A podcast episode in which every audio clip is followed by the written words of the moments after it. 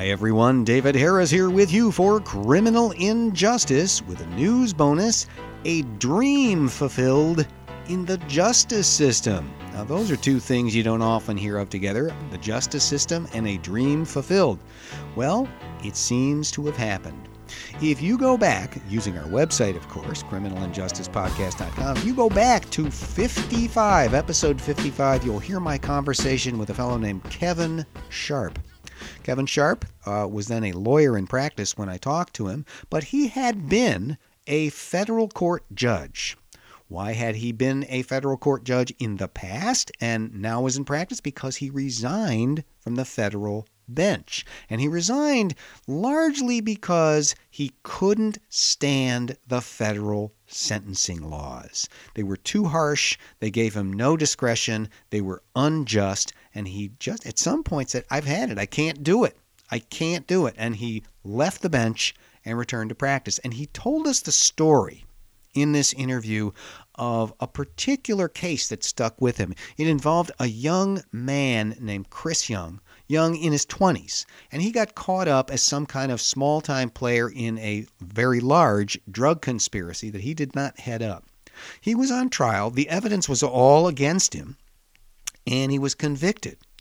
And the thing was, Judge Sharp knew something that Chris Young did not seem to realize. Judge Sharp knew that when he sentenced this young man, he, the judge, had no discretion. You see, federal laws on this conviction were mandatory. The sentence of life without parole for all practical purposes was mandatory. And Chris Young was never going to get out. And Judge Sharp just knew in his gut that this was a mistake. It was unjust. It was unfair. He knew that the punishment fit neither the crime nor the person standing in front of him.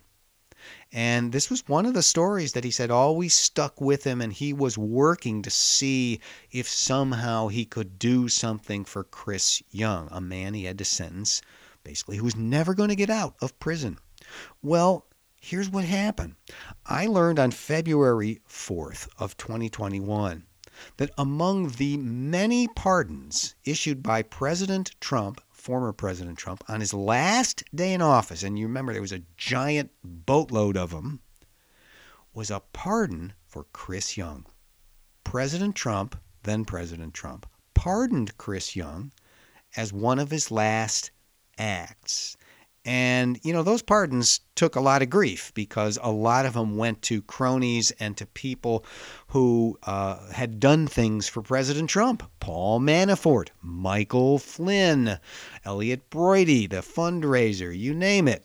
But Chris Young is not connected to President Trump in any way. And he was pardoned. Uh, there was uh, uh, television footage showing uh, Kevin Sharp uh, hugging and uh, posing for pictures with Chris Young, who he had sentenced in 2014. So this is a dream fulfilled, really, for both men.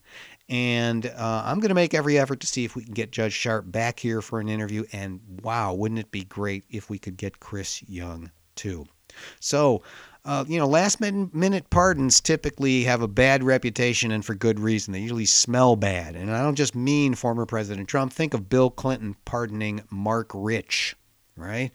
But this one, this one seems to have been an exercise of mercy that was well placed.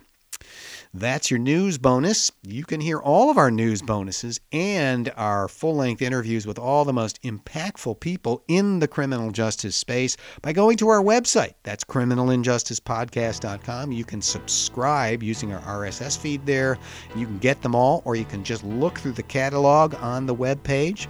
We are a listener supported podcast. Go to patreon.com slash criminal injustice if you want to support what we do. We really appreciate it. That's it. I'm David Harris, and I'll be back with you next time.